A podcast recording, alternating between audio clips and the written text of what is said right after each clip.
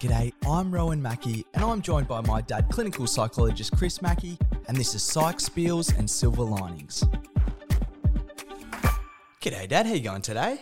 Good, thanks, Rowan. It's very good to see you back after your holiday because, hey, we were stranded on the 99th episode and would we ever get to the century? I was wondering. Well, I thought we would, but hey, you've been away. How was your holiday? Oh, it, it was brilliant. Yeah, so as you know, I've been away, and as listeners may have picked up by our absence uh, in the last couple of weeks, yeah, went, went away for a little while and geez, it was a, a great trip, but uh, oh, I guess something that I, I really needed, Dad. I suppose it's a little bit relevant to talk about on this podcast. Probably didn't realise after the last couple of years that we've had how much I needed a bit of time away and went and caught up with some friends overseas. And it's great to be back and, and great to come back to such an exciting thing as our 100th episode. But at the same time, I, I feel very refreshed and had a, a very good time away. Well, that's terrific to hear. And it's a reminder of what's happened over recent years, how much changed. Like we started this podcast to help people deal with lockdown.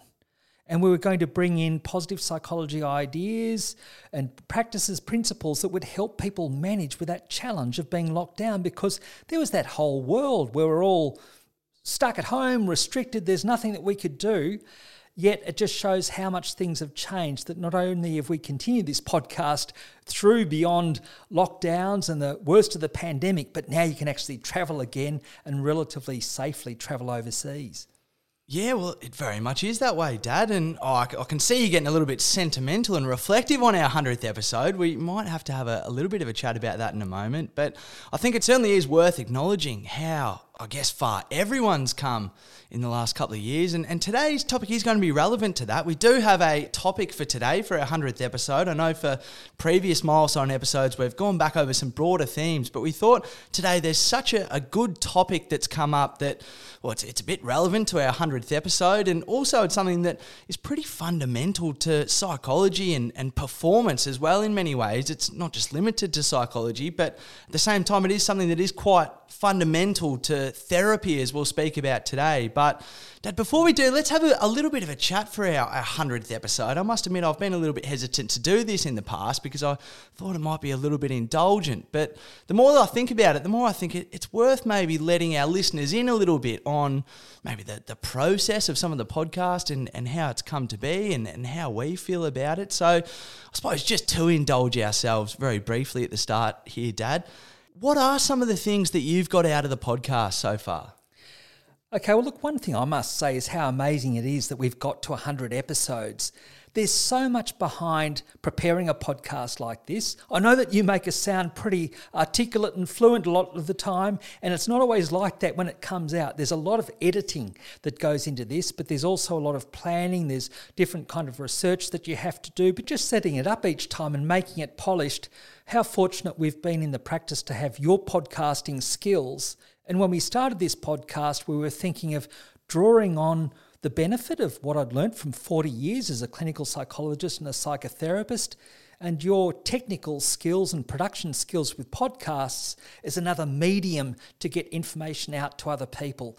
And one thing to me that it's been a real joy is hearing feedback from clients where I get more direct and detailed feedback of the benefit that they've had from listening to different podcast topics that are designed to cover not only the more common difficulties that people might struggle with, such as depression, anxiety, panic reactions, trauma reactions, anger, uh, other kind of things as well that are less understood. We emphasized a number of things that were either under recognized or poorly understood, like dissociation, avoidant tendencies, the relevance of a spiritual dimension in life that even includes appreciating synchronicity or the power of meaningful coincidences sometimes to help people go through some kind of development or even transformation. Now, I know through this podcast, it's bringing these themes to many people, including many who are further afield. And we love that. We love hearing feedback from people that we would otherwise have no contact with and just getting a sense of some of the benefit that they've had from us looking to convey or explain some of the things that we do here. So that's been really satisfying, and the range of topics we've been able to cover is just something that I think is a, a really substantial body of information that we call psychoeducation, but it's meant to assist people to get more return from their efforts have more understanding of how, if they apply themselves in certain ways or with certain principles, they can make headway maybe a little bit more readily. And that's very satisfying to be a part of, Rowan.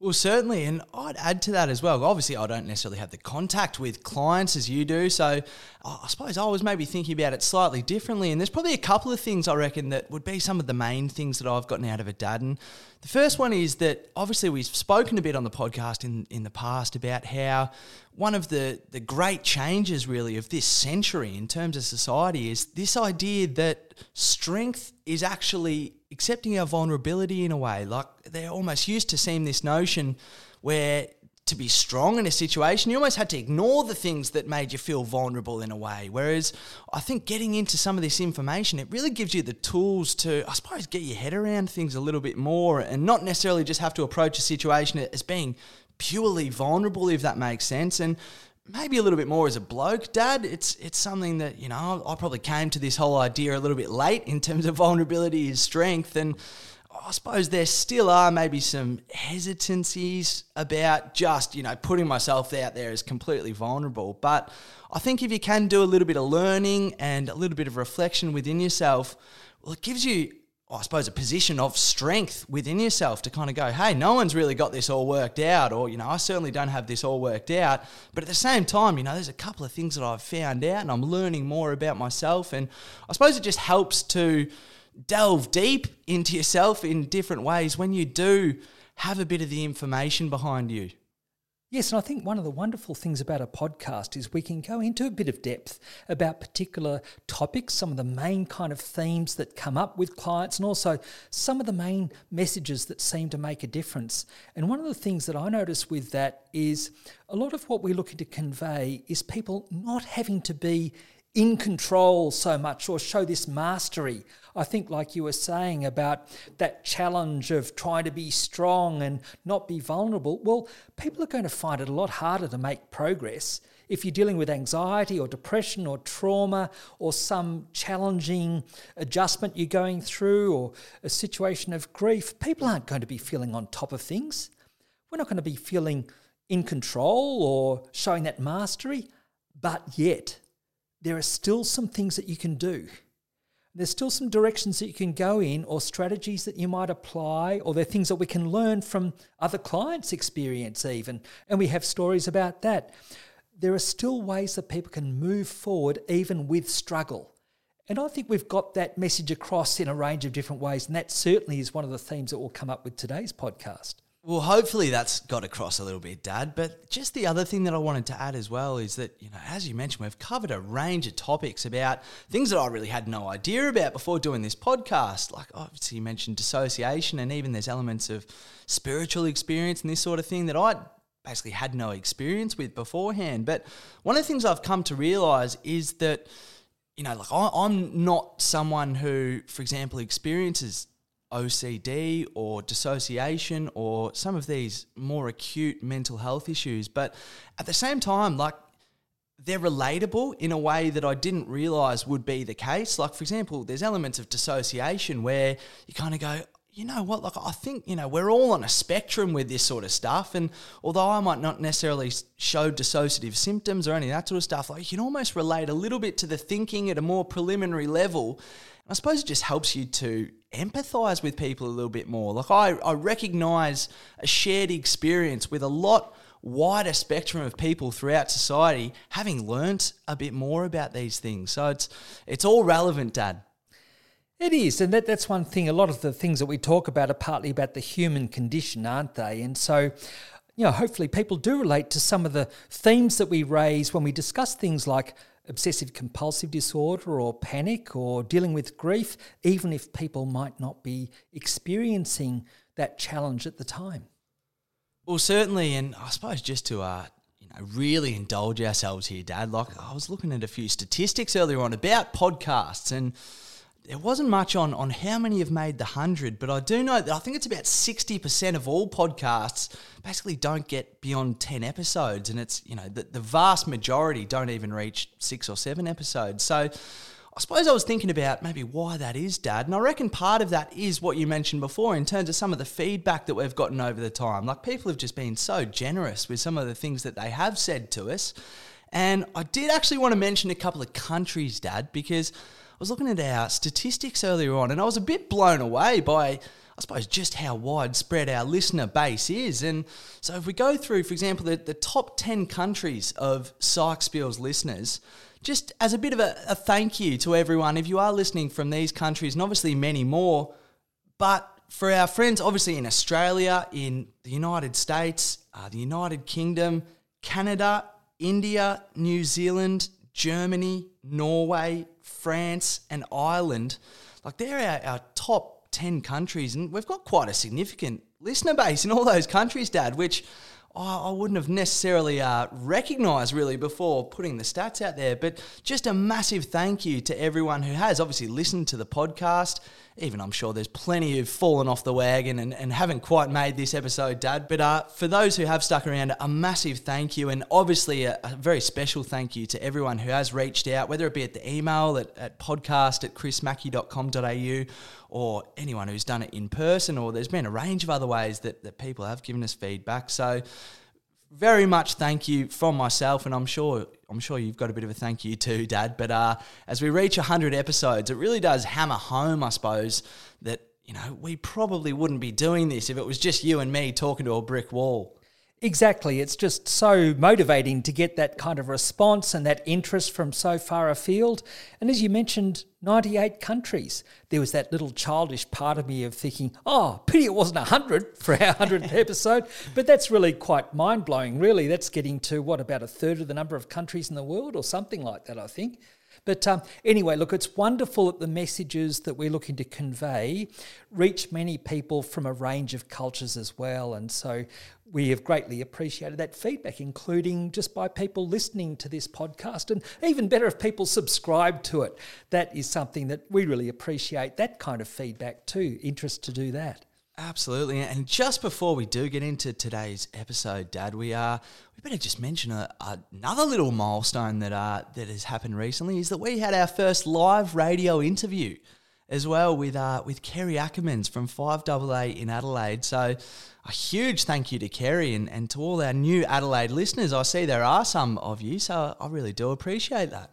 Yes, that was a wonderful opportunity with Kerry interviewing us. And Kerry's someone who appreciates the value of podcasting as a way of reaching people. And as someone who works on live radio and who would have conveyed all sorts of helpful public health messages as well as many other kind of topics that she would have covered but that was a, a real opportunity to yes reach a wider range of people but especially from someone who appreciates the the value and the medium of podcasting well, certainly. So, we've probably waffled on long enough for the start of this episode today. So, we better get into what we are going to be talking about. And we've called today's episode The Significance of Taking the Next Step. So, as I mentioned before, for our previous milestone episodes, I think episode number 50 and 20, we basically just had a, a, bit of a look back at some of the broader themes that have come up on the podcast. But we thought, geez, this has come up at a time that is so significant and so relevant to obviously psychology, but I honestly reckon so many other areas as well. So I'm, I'm very looking forward to getting into this episode with you today. But do you want to just give us a bit of a, a, broad overview? What are we going to be talking about? And I know there was a, a or maybe a bit of synchronicity, Dad, with uh, with how this came up. Yes, well, I'll mention the background to this coming up.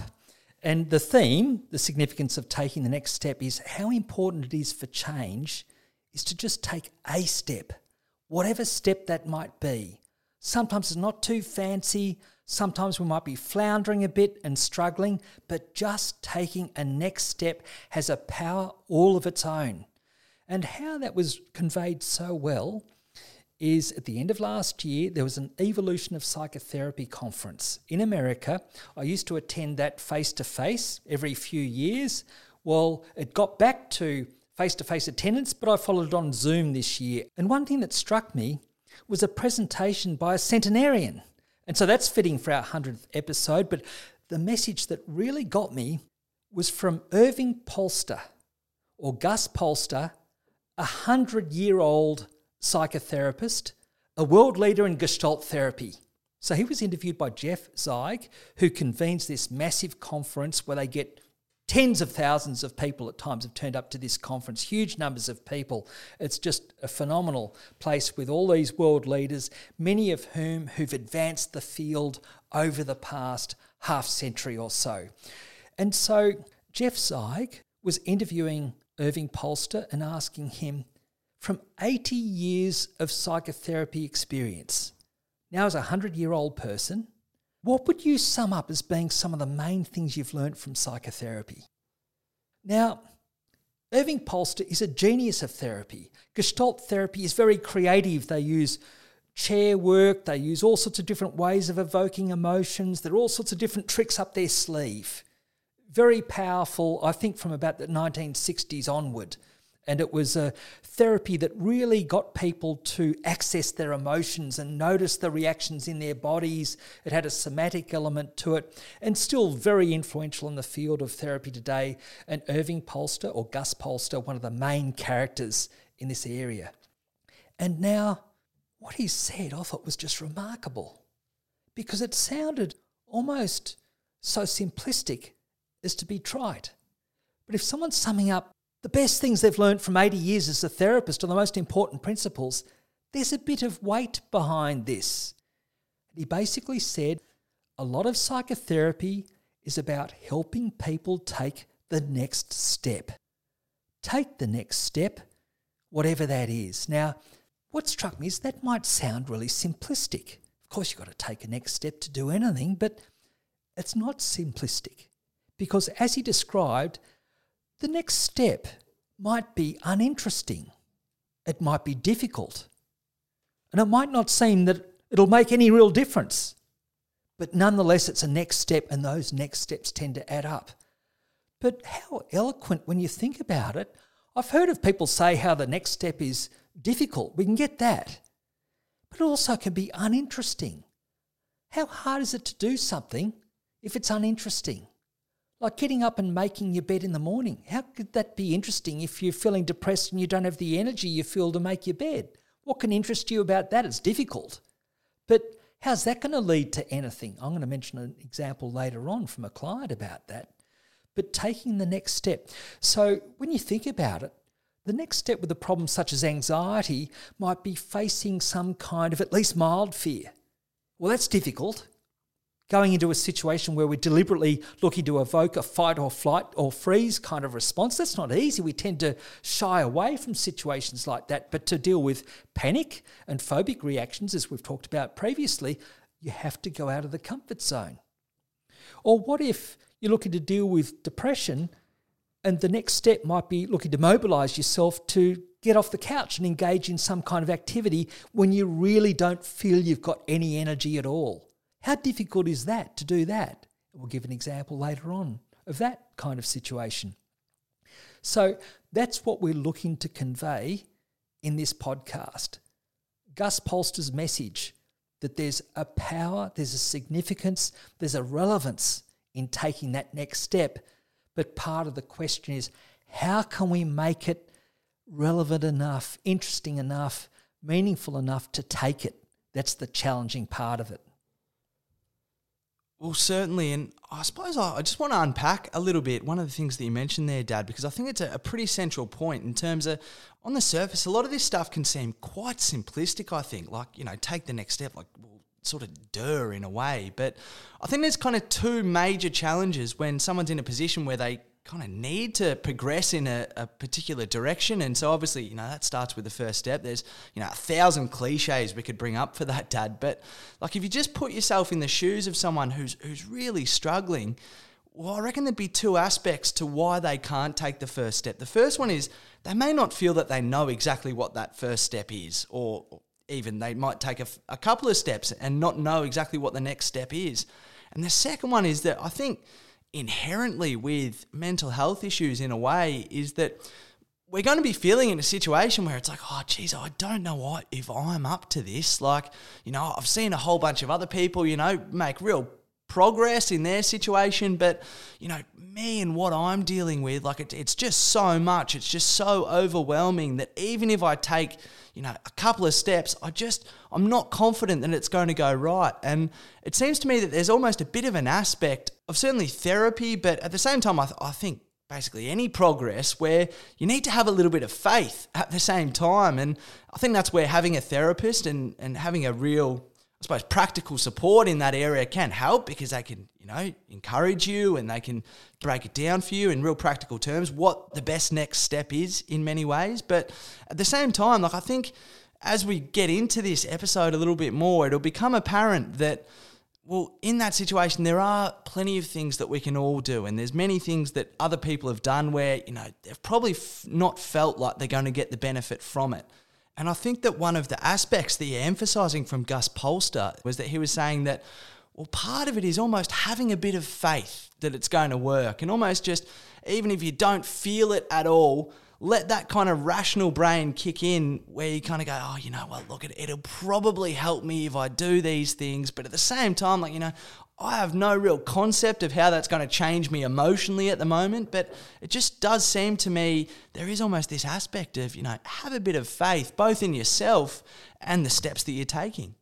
Yes, I think you're right about the need to have a little bit of faith, which another way of putting it is you've got to have at least some inkling of agency or a sense of agency to think that anything that you might do will make a difference. But when people are dealing with depression, for example, it's very hard to get this sense of agency that we can actually influence what's happening now and in the future. And when you think about it, a lot of mental health education in the past has maybe distracted away from a sense of agency. For example, the vast majority of training in the mental health area, particularly for medical practitioners and psychiatrists, it's about medication, what medication to prescribe. Well, that's not about what next step the person can take other than find a medical practitioner, a psychiatrist who can prescribe medication.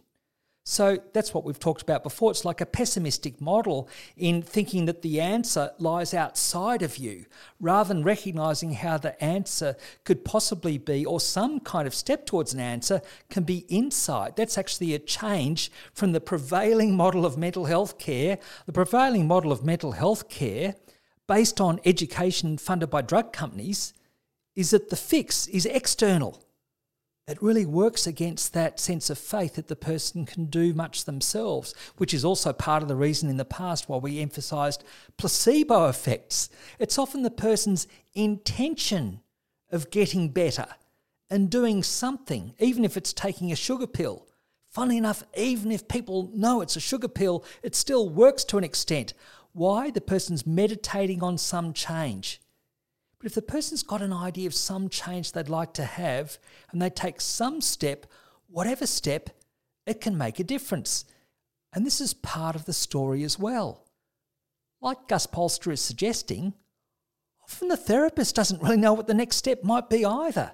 Like, sure, as therapists, we're looking to help guide people so they get the best return from their effort, but that's not always clear often there's a collaborative conversation between the psychologist and the client where we're asking questions of, well, what do you think might help? Or what have you considered in the past? Or what have you tried in the past and how would that go? But another main thing that we're looking to do, as Gus Polster also emphasised, is look at things that the person's already done that make a difference. Because as he said, a lot of people turn up for therapy for the first time and they've taken a number of next steps already, but they might not always recognize that. And the role of the therapist can then partly be to indicate look, in that situation, you described he did such and such.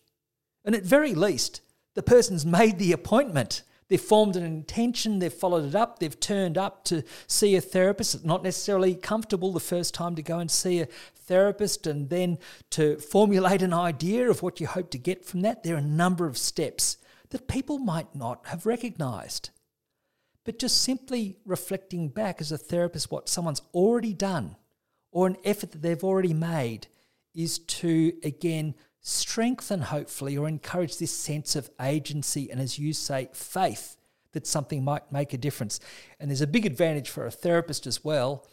Once the person's sitting there, that's a pretty significant next step they've already taken. Well, I think that's so true about maybe people in that situation where they, you know, basically need to take a next step in a certain direction, like it can be so hard to see. Like I was having a conversation with a friend recently who's basically having a, a, bit of a tough time and he was talking about it over a period of months that basically you know i haven't gotten better in this period of months and it was clear from what he was saying that well there was a lot of progress that he had made in those couple of months including talking to a therapist about it but the same time I remember just having a, a bit of a conversation with him and just saying like mate that that'd be so hard to go through for a period of months and the situation that we caught up in, like, you know, for example, he, he basically had to organise himself to get there, and, you know, we were hundreds of kilometres apart, and he'd made the effort to catch up, sort of thing. But I remember having a conversation with him one of the days where, you know, he was feeling pretty down on himself for, you know, for, for whatever reason. And I remember just saying, like, mate, having gone through this, to even just come and see me, you know, like like thank you, A, for doing that in amongst this. But we had a, a, bit of a chat about some of the other things that he'd done well throughout that day. And there was at one stage where his face completely changed. And it was almost an, a bit of surprise. And then it almost just lit up a little bit. And he said to me something like, you know, I, I just never even considered things from this perspective in terms of all the things that I had done. Like I was so focused on the things that I wasn't able to do or I wasn't feeling up to that I just never really considered things from this point of view and and really just hit home to me I suppose how hard it would be in that situation to recognize because you know at, a I suppose, emotional kind of somatic level, all you're really thinking about is, oh, you know, like I'm, I'm feeling so down and, you know, not able to do the things that I'd want to do. Even some of the language that we use around this, like feeling down and, and being at rock bottom, like there seems to be a, a real notion of, of a lack of something. But at the same time, I think when we unpack the actual journey that someone's gone through over a period of, you know, it can be days, weeks, months, like it's very hard to not have any progress. And even if you're just sitting with something for, for that length of time or even if you you know make the effort really to to talk about it with someone and open yourself up in that way like they're huge things you know? Like as we were talking about earlier with this idea of vulnerability like for you know generations of people they didn't feel comfortable opening themselves up in a way. And even, you know, something like listening to this podcast, like if you're in a situation where you're feeling really down in yourself, you feel that you haven't done anything, well, you've actually gone out of your way to pursue something that's potentially, you know, who knows? Like, I probably wouldn't have much faith in, in me, Dad, certainly, but uh, may, maybe a bit more yourself as a psychologist. But at the same time, you, you've pursued something for the benefit of your mental health. And like we talk about, you know, some of these steps seeming trivial and unimportant and uninteresting. And I think that works projecting forward and looking at, you know, what are things that, you know, we maybe should do or would be a benefit to us. But it also works, I think, looking back and, and potentially there's maybe a bit of a trap to think that, you know, things, maybe even if they seem trivial, aren't as important as they actually are. Well, there's something uplifting about the conversation you described with your friend. And there's some clues in it about how we can offer some really substantial social support to someone who's struggling. Because there was your friend who could acknowledge to you that he was struggling. So he felt safe enough, accepted enough. He felt the trust that he could say to a friend that he was struggling and reveal that. It's not that you had any ideas, and certainly that he had any ideas to get more in control or have more mastery over a situation. But the fact that you could recognize the efforts that he was making and reflect that back to him in a way that it helped him notice that in a new way, that's actually quite profound. And so I think you've described a couple of key things that are powerful in social support. One is simply having the goodwill to our friend, that love, that acceptance, that support that the person is going to feel, quite apart from anything else that we do or don't do or say.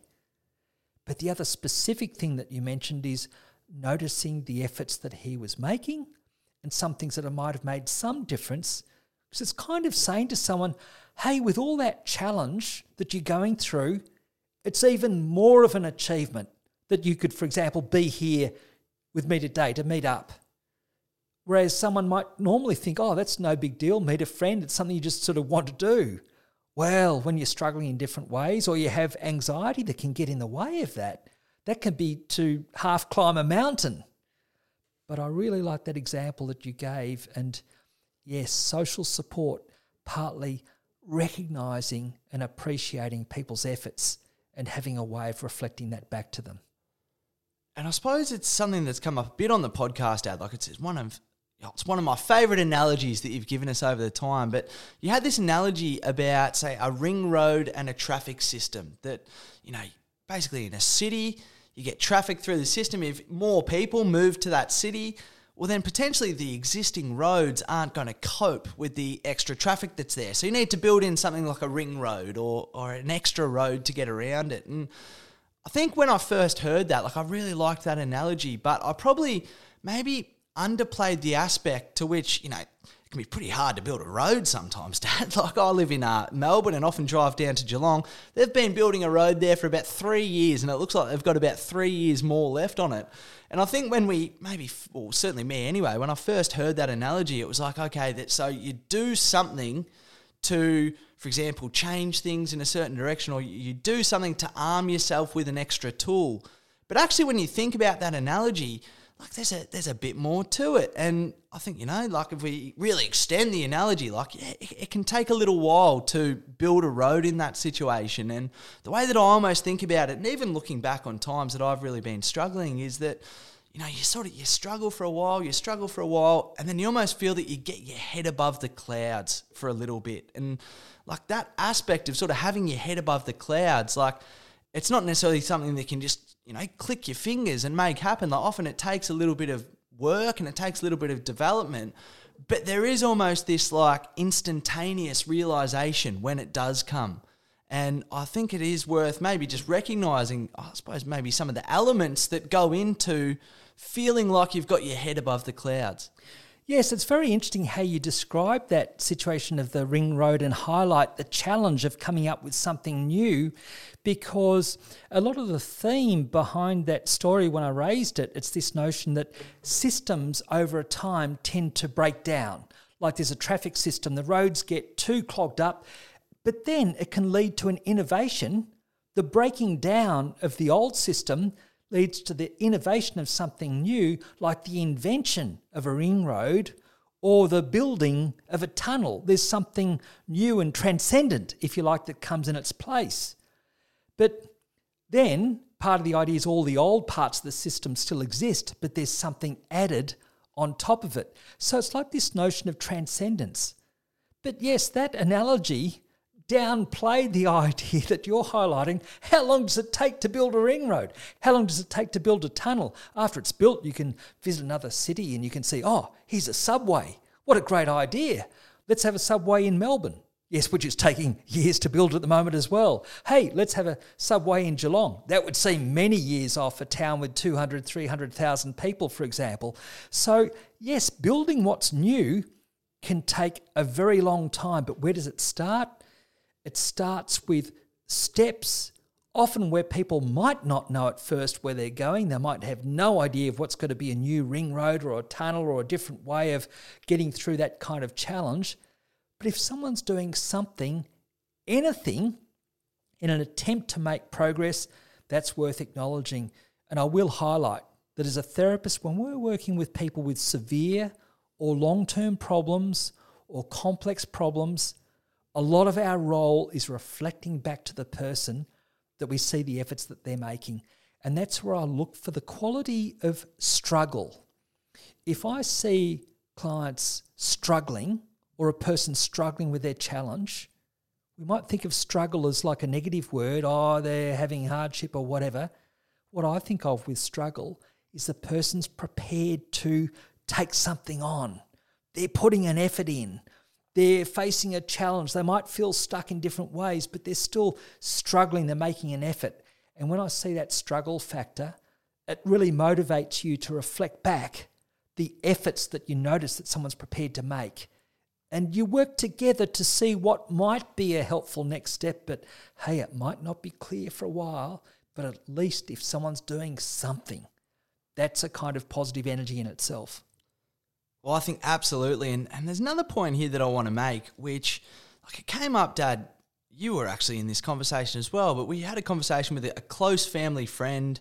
Uh, it was basically after I'd you know, basically got back from uni and I was I was quite depressed at that stage and and I'd recently had a, a very close friend pass away and I remember something that he said to me very early on and and I, it took me a little while to I suppose recognize it but he said, you know, this is real opportunity that you have at the moment in terms of going through some of this sort of stuff and as we spoke about this episode, like I reflected on that a little bit, and it's something that's come up a couple of times, you know, over the journey with friends and stuff about how when you go through some of this stuff, like it actually, it really is an opportunity. And that's because I don't think this is a process that really ever ends in a way. Like, obviously, you know, we talk about taking small step in therapy and, and that can be so beneficial. And there's things that you know I imagine people with more complex disorders can do that maybe involves even smaller steps all this sort of stuff. But at the same time like in my experience anyway when you go through a process like that where you really recognize the change it's not as if you kind of go all right now oh that's that's all done. I'm just going to go back to freewheeling and coasting. It's almost like you develop this curiosity within yourself and it doesn't just stop at not feeling bad. Like it almost feels to me like when you get to that stage of, you know, geez, I've, I've come a long way here, it almost flips a little bit to, oh, what more could I do? Like, geez, I, I, I've never realized this in myself that I've been able to go through this process and basically, you know, with the help of others, pull myself out of this darkness. But you actually kind of go, well, what are some other things that I could introduce into my life in a way? And to be honest, I, I don't know if everyone gets that opportunity to assess their life in that fashion. And it's something that it's come up with a, a, couple of friends, actually, quite a lot of friends, actually, where we almost joke about this notion of a quarter life crisis. And like, I'm, I'm don't know if I want to give too much away, Dad, but uh, I'm I'm 30 in the next couple of months, and well, talk- you you can go for a third third life crisis, something yeah, like that. Exactly, something like that. Well, uh, I guess that's maybe evidenced out of uh, how how fast things are going. That uh, I still counter myself in the uh, the quarter life stage, but it is something that's come up with a few friends over the the journey about. I suppose maybe some existential issues that come up and some existential questions that they have and the anxiety that this leads to and I know from so many of those people who've gone through that, well, A, they have, you know, years of, of flourishing really straight afterwards. But, you know, again, I'm not, I'm not quite there. I'm, uh, you know, we're getting through it at quite a clip, but I'm not quite at the stage of, say, for example, a midlife crisis. But I remember when we did that midlife crisis episode, and it seems to me that maybe a, a, midlife crisis comes out of, of not addressing some of these questions and not addressing some of these issues within ourselves. Well, if we're in a situation where, you know, we, we do have an opportunity to address some of those problems, well, potentially it's going to mitigate against much bigger issues further down the track, which it seems to me are maybe a natural part of life in some ways. But if we really do have a, a, strong sense of who we are and, and what we can do to help ourselves, well, that can only be a good thing in terms of maybe avoiding some of these really natural existential questions that come up later in life too. Yes, well, now I'd like to mention a couple of client examples that maybe show how people taking what seems like a small behavioural step, just a small step, can lead to some kind of change in outlook in life or philosophy in some way, like you're suggesting. And the first one, maybe in a more simple way, I've mentioned this before in the past when we talked about depression, but I always remember back to a fellow I saw who was a policeman, an ex policeman with PTSD. And he'd had really severe difficulties with depression. He was very restricted in his lifestyle and he didn't socialize much at all. And he was very stuck for quite a period of time. But then he came up with the idea himself. He lived on a farm and he said, Look, there's this dam close to the homestead, close to the house, but it's about, say, 100 metres away, might have been 200 metres away. And he said, So I thought, well, each day, so each morning, I'll go for a walk to the dam and back. And then he'd tell himself, at least I did that. At least I did that. The next day, walk to the dam, come back, at least I did that. Now, there are a couple of things happening. He'd got himself going in some way, often earlier in the day. So that's what we call behavioral activation for depression. You've got to do something to get yourself moving, even if you have low energy. At some stage, you've got to get moving. But there's also this acknowledgement of his effort. At least I did that. which has been a mantra that I've used with other clients since because I think it's such an elegant way of appreciating an effort. But what happened is bit by bit, he got this greater sense of agency of influencing his circumstances. He started to do a little bit more, maybe a little bit of socializing more, not a lot, but certainly things were changing in his mood. And he was in a group with a number of other people who had experienced injuries at work or car accidents or other real challenges, and many with PTSD. And one day he paused and he said, Hey, look, in this group, often we get caught up with complaining or whinging about things and saying how difficult things are. But we could just make ourselves more miserable if we do that. He was saying something to the effect of there are things that we can do to make ourselves feel a little bit better. Now, I was thinking, hey, as a group leader, I couldn't say something like that without sounding judgmental or damning. But people knew this fellow really had difficulties with trauma and depression. So it counted for so much coming from him. And the tone in the group changed a little bit. And people treated him with that little bit extra respect for the authority that he'd shown, but he was also modeling more a sense of agency about bringing in some positive energy and not getting just caught up with being helpless, with being stuck. You know, be prepared to struggle a bit. So there was a bit of a philosophical change for him. And I'll mention maybe a more profound example of that philosophical change, I think, uh, with another client example shortly. Well, I guess what comes across from that is again, like maybe this aspect of an opportunity in a way. Like it seems to me that, you know, there can be an element of like whether it's say say freezing when you're in that situation of sort of not knowing what to do, being overwhelmed. Like there was a term that I heard recently which I really liked, which was existentially stupefied. Which is almost a little bit like that at times. Like you can just be so kind of overwhelmed with, you know, where you are, and it's almost like, well, what is that next step to take? But I wonder if the more frozen that we feel in a certain situation, like the more kind of stupefied that we feel and unable to do anything, well, the more opportunity there is to, I suppose, experience that growth within ourselves. Where if we can get it to a situation of going, well, you know what, at least I did that.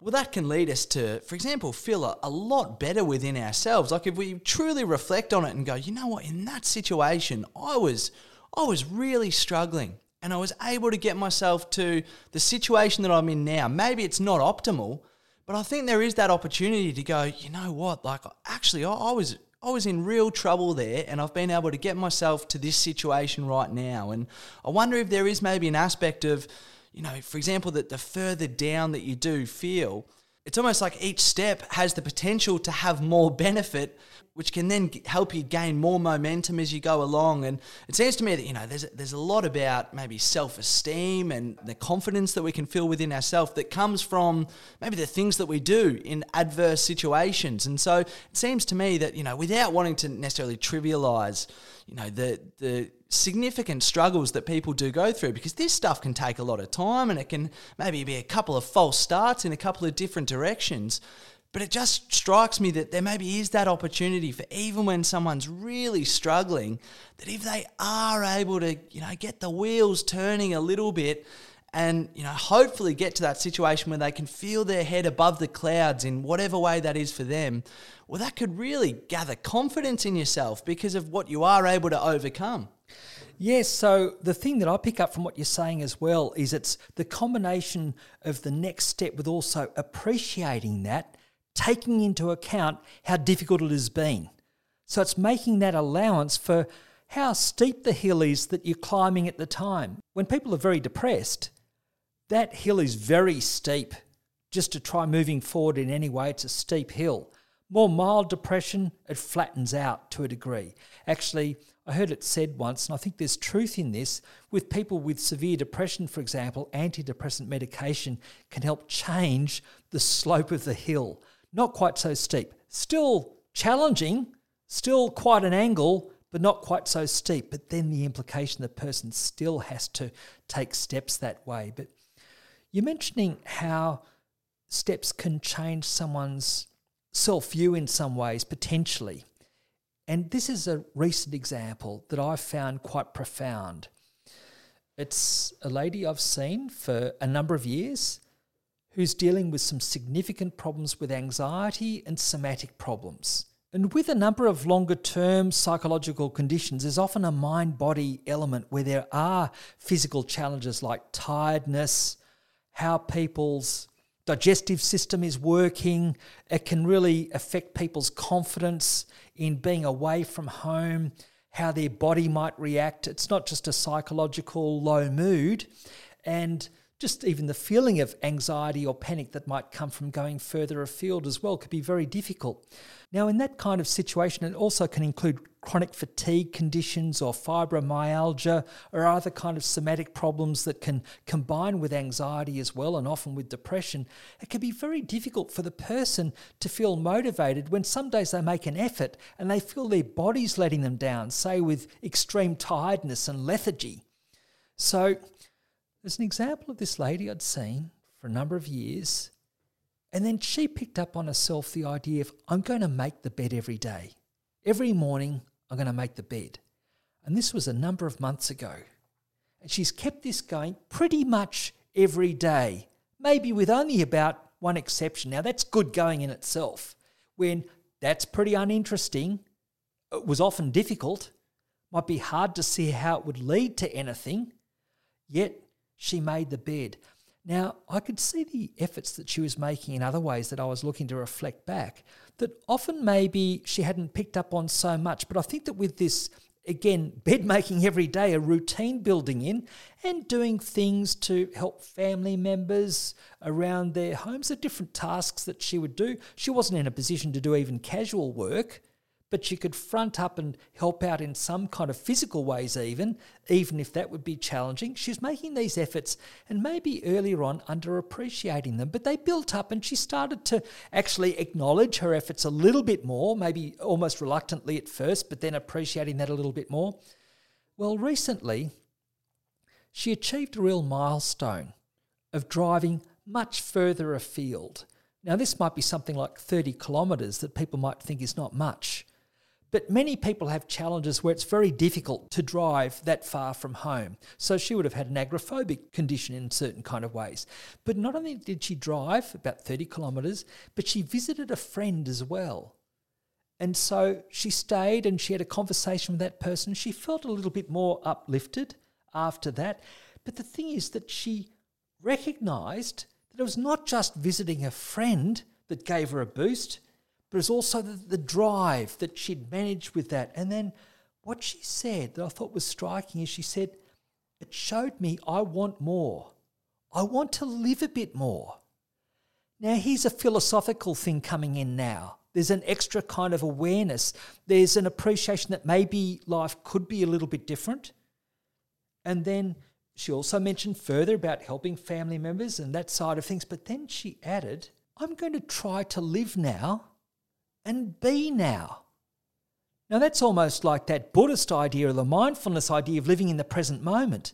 But this is her own natural kind of awareness or appreciation that came from the possibility of doing more. And then she went on to say, I'm going to try and change my point of view of things. Rather than being as self critical about her body or her appearance or how other people might respond to her, looking to live in the now a little bit more. And then she described reflecting on that effort that she'd made is that she told herself, I didn't say I could do it, but I'll see. And I've heard her say before, in the more recent past, I'll give it a red hot go. So we're finding again a philosophical change, and I thought she expressed that most profoundly when she said something in quite an original way, which I think is to do with identity and acceptance. She said, maybe something that makes a difference is mourning the person that you thought that you would be and allowing yourself to be the new person that you become. How profound is that in terms of self acceptance? Mourning the person that you thought that you would be, free of these physical health problems, you know, not so much anxiety, feeling socially confident, that side of things. That's not going to be an option for this lady likely in the next even year or two. And she might not feel relative ease or full comfort almost indefinitely. but she can have uplifting experiences like she showed. She can have that sense of hope. She can have the experience of being more in the moment and allowing herself to be more the person that she is becoming and becomes. That's got the theme of renewal. And a whole lot of psychological life, different stages of life, dealing with midlife crises, dealing with the hero's journey we've talked about as well, is about some kind of renewal. Our work lives are about bringing in some kind of renewal. Even our hobbies and interests, part of it is about some kind of renewal. But I thought that that notion of acceptance of oneself, being compassionate about the difficulties that you have, I thought that was profound wisdom. And I reckon it started with regularly making the bed. Well, there's something that comes to mind there, Dad, and a great example that you mentioned there about how much someone can get out of what might seem on the surface as, as being a trivial exercise, but oh, when you put it in that context, oh, I'm gonna have to make a bit more effort to make my bed. I reckon, Dad. I've uh, I've been doing okay recently, but uh, there's a couple of days that I, have let it slip. But uh, I digress a bit. But I remember hearing something that Mark Wahlberg, the actor said one time. And he's someone who I believe gets up at, you know, 4 a.m. in the morning and, you know, works out for two hours and then he has time with his kids and all this sort of stuff. And he was talking about the almost the restraints that he puts on himself in a way gives him more freedom because he was saying, you know, like, yeah, it's, it's not easy to, for example, wake up at four in the morning and go to the gym, but, you know, I, I get my exercise in at a time when no one else is awake and I'm able to sort of do that in my own little world. And then that time that I maybe would have been exercising, I can spend it with my kids and spend it with my family. And I think there is this aspect of, you know, well, I think the older I get,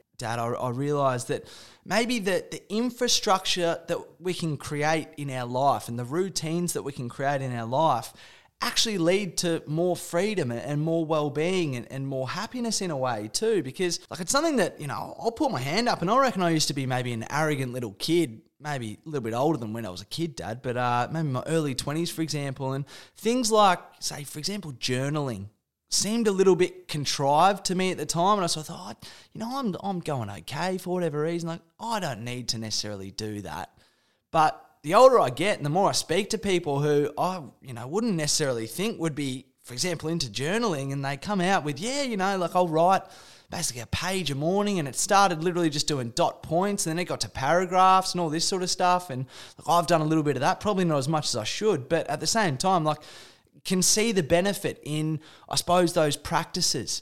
And it's interesting, like on, for example, you know, you see on Twitter and, and these social media platforms, like there's a few different I guess you'd call them entrepreneurs. Like it's not necessarily a word that I really liked at, but uh, but a few different entrepreneurs, and they talk about, for example, their morning routine or how they get the most out of the day, and it's just an extension of these practices. Like obviously, we're talking about it in the context of if people are really struggling and you know they are feeling frozen in a certain way. You know, these are some things that we can do.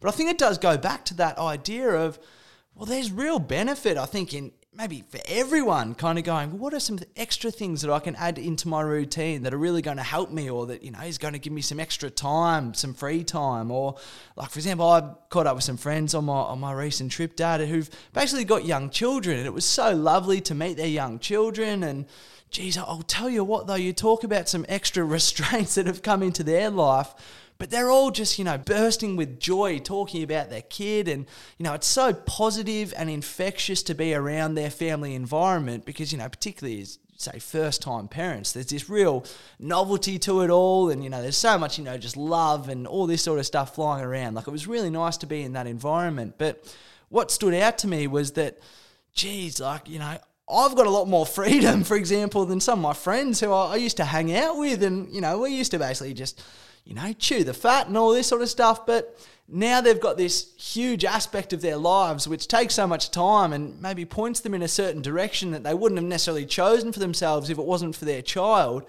But they get so much benefit from that. And so it seems to me that, you know, this this what we're talking about today, this stuff doesn't just relate to for example, unfreezing ourselves or getting ourselves unstuck in a situation. Like, it seems to me there's a bit of an element that this is the crux of progress in a way. And I go back to what Gus Polster said in terms of sometimes the next step can seem, you know, uninteresting or uninspiring. And like, I really think there's a degree to which, you know, it's going to be, you know, uninteresting and uninspiring to all of us, but you know, to some degree, the people who really seem to get the most out of life, certainly in my circle and, and the people that I see anyway, are the ones who are able to, I suppose, maybe even bring that discipline in with themselves, to be able to create routines that they may not have chosen as, for example, a 19 year old, but when they do get to a, certain age and they do find themselves, I suppose, finding that discipline and, creating that, for example, I almost call it, say, life infrastructure in a way, or like routine infrastructure. Well, then that really does lead to so many benefits beyond just, you know, alleviating our symptoms. Like it really is the crux of, you know, getting the most out of yourself, as that example that you mentioned there. Yes, very much part of therapy is reminding people of the benefits of routines and helping people see the routines they're forming and the benefits of doing something like, for example, making the bed each day. But there's something else that you're describing there too. It's the benefit of roles, roles in life, the role as a worker, the role of being in a relationship, certainly the role of being a parent. It could be the role of being on a sporting team. There are all sorts of things that we can do that have many steps attached to them. If people have children, there's a lot of steps involved every single day that you will be doing because they need to be done. And so there's something about that that rather than it just being a kind of hardship, it can actually help people focus on something which is creative and growing and, and even being part of something larger than oneself, perhaps. But it's about having a focus and direction with meaning too. That's where sometimes things that might be challenging, such as many aspects of parenting or many aspects of a challenging job, it doesn't mean that people are always feeling up happy when they're doing it, but they tend to add to meaning and also tend to build structure into our lives. So when people who've been unemployed get a job, that's likely to be more benefit than so many different psychological therapy techniques combined, or when people are entering a relationship and finding ways of negotiating conflict in that situation. Certainly, when people have children, when people are befriending someone new, when people have gone interstate and they have to find ways of connecting up with a new social network, the different kind of roles that we have that can strengthen that. Well, I think certainly, and and yeah, that that is a great point, and just as you were describing that there, Dad, like, oh, you know, reflecting on this episode in some ways, and geez, it almost seems pretty easy the way that we are talking about. And I know you'll have much more of a concept of, you know, just how difficult things can be to take that first step. But like, I, was, I was reminded going over this episode of something that uh, Chris Scott, the Geelong Cats AFL coach, said recently, where he said about Sam De Koning, one of his young players who basically burst onto the scene last year, is now you know, one of the best defenders in the comp at a you know, very young age. And he spoke about Sam De Koning as an overnight success that was three years in the making.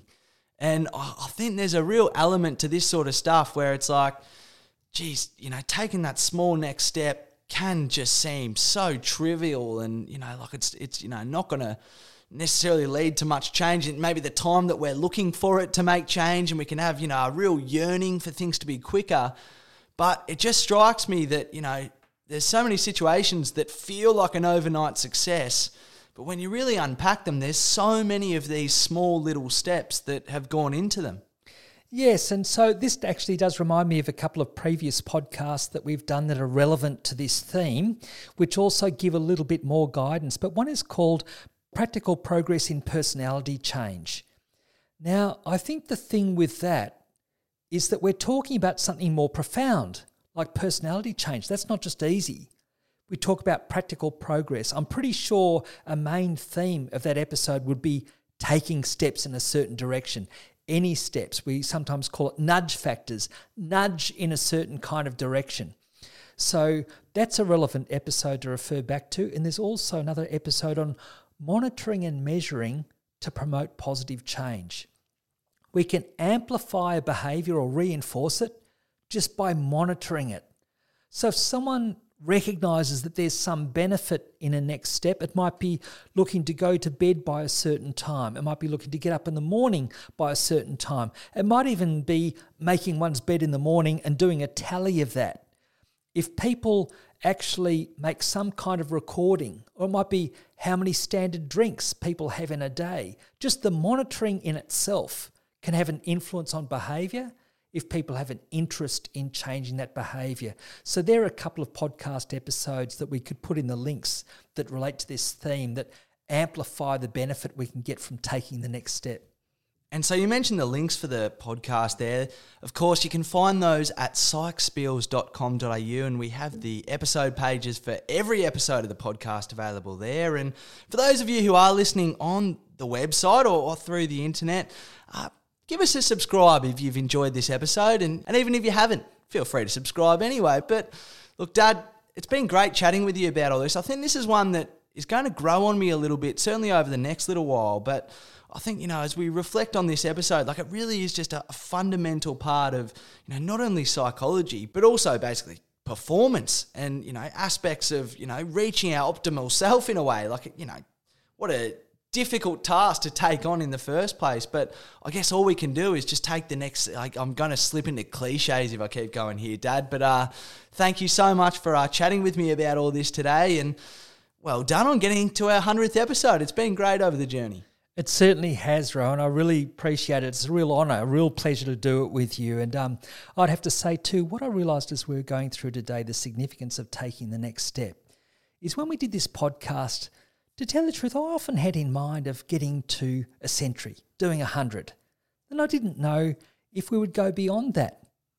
But to realise now you've come back from holidays, it's basically early in a new year for our podcast, and actually being motivated and interested to keep on going with this. In other words, a next step in our podcast, episode 101, episode 102, where we might even explore things in future episodes like Stoic philosophy and things that we're interested in that have influenced psychology so much. But to be at this point and realize how much want to keep on going with this with the next episode that's a really satisfying thing to appreciate. So, thanks so much for being with me along this journey that we're doing together. And uh, it's just a wonderful honor and privilege. And it's just a delight to be able to do something like this for me to do that with my own son. Thank you very much, Rowan. Oh, the feeling's very much mutual, Dad. It is, uh, yeah, great that we've been able to add this to our relationship. I think it's something that not everyone gets the opportunity to do, but I've very much enjoyed it. And I will just uh, let the listeners in. I'll better thank the listeners, of course, too. You know, 100 episodes, like we really wouldn't be here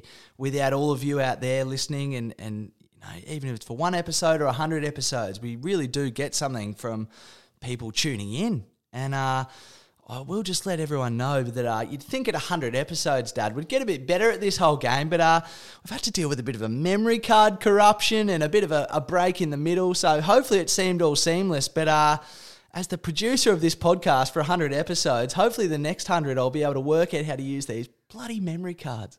Podcasting is not quite as seamless or easily as you make it look, Rowan, but uh, look forward to next time.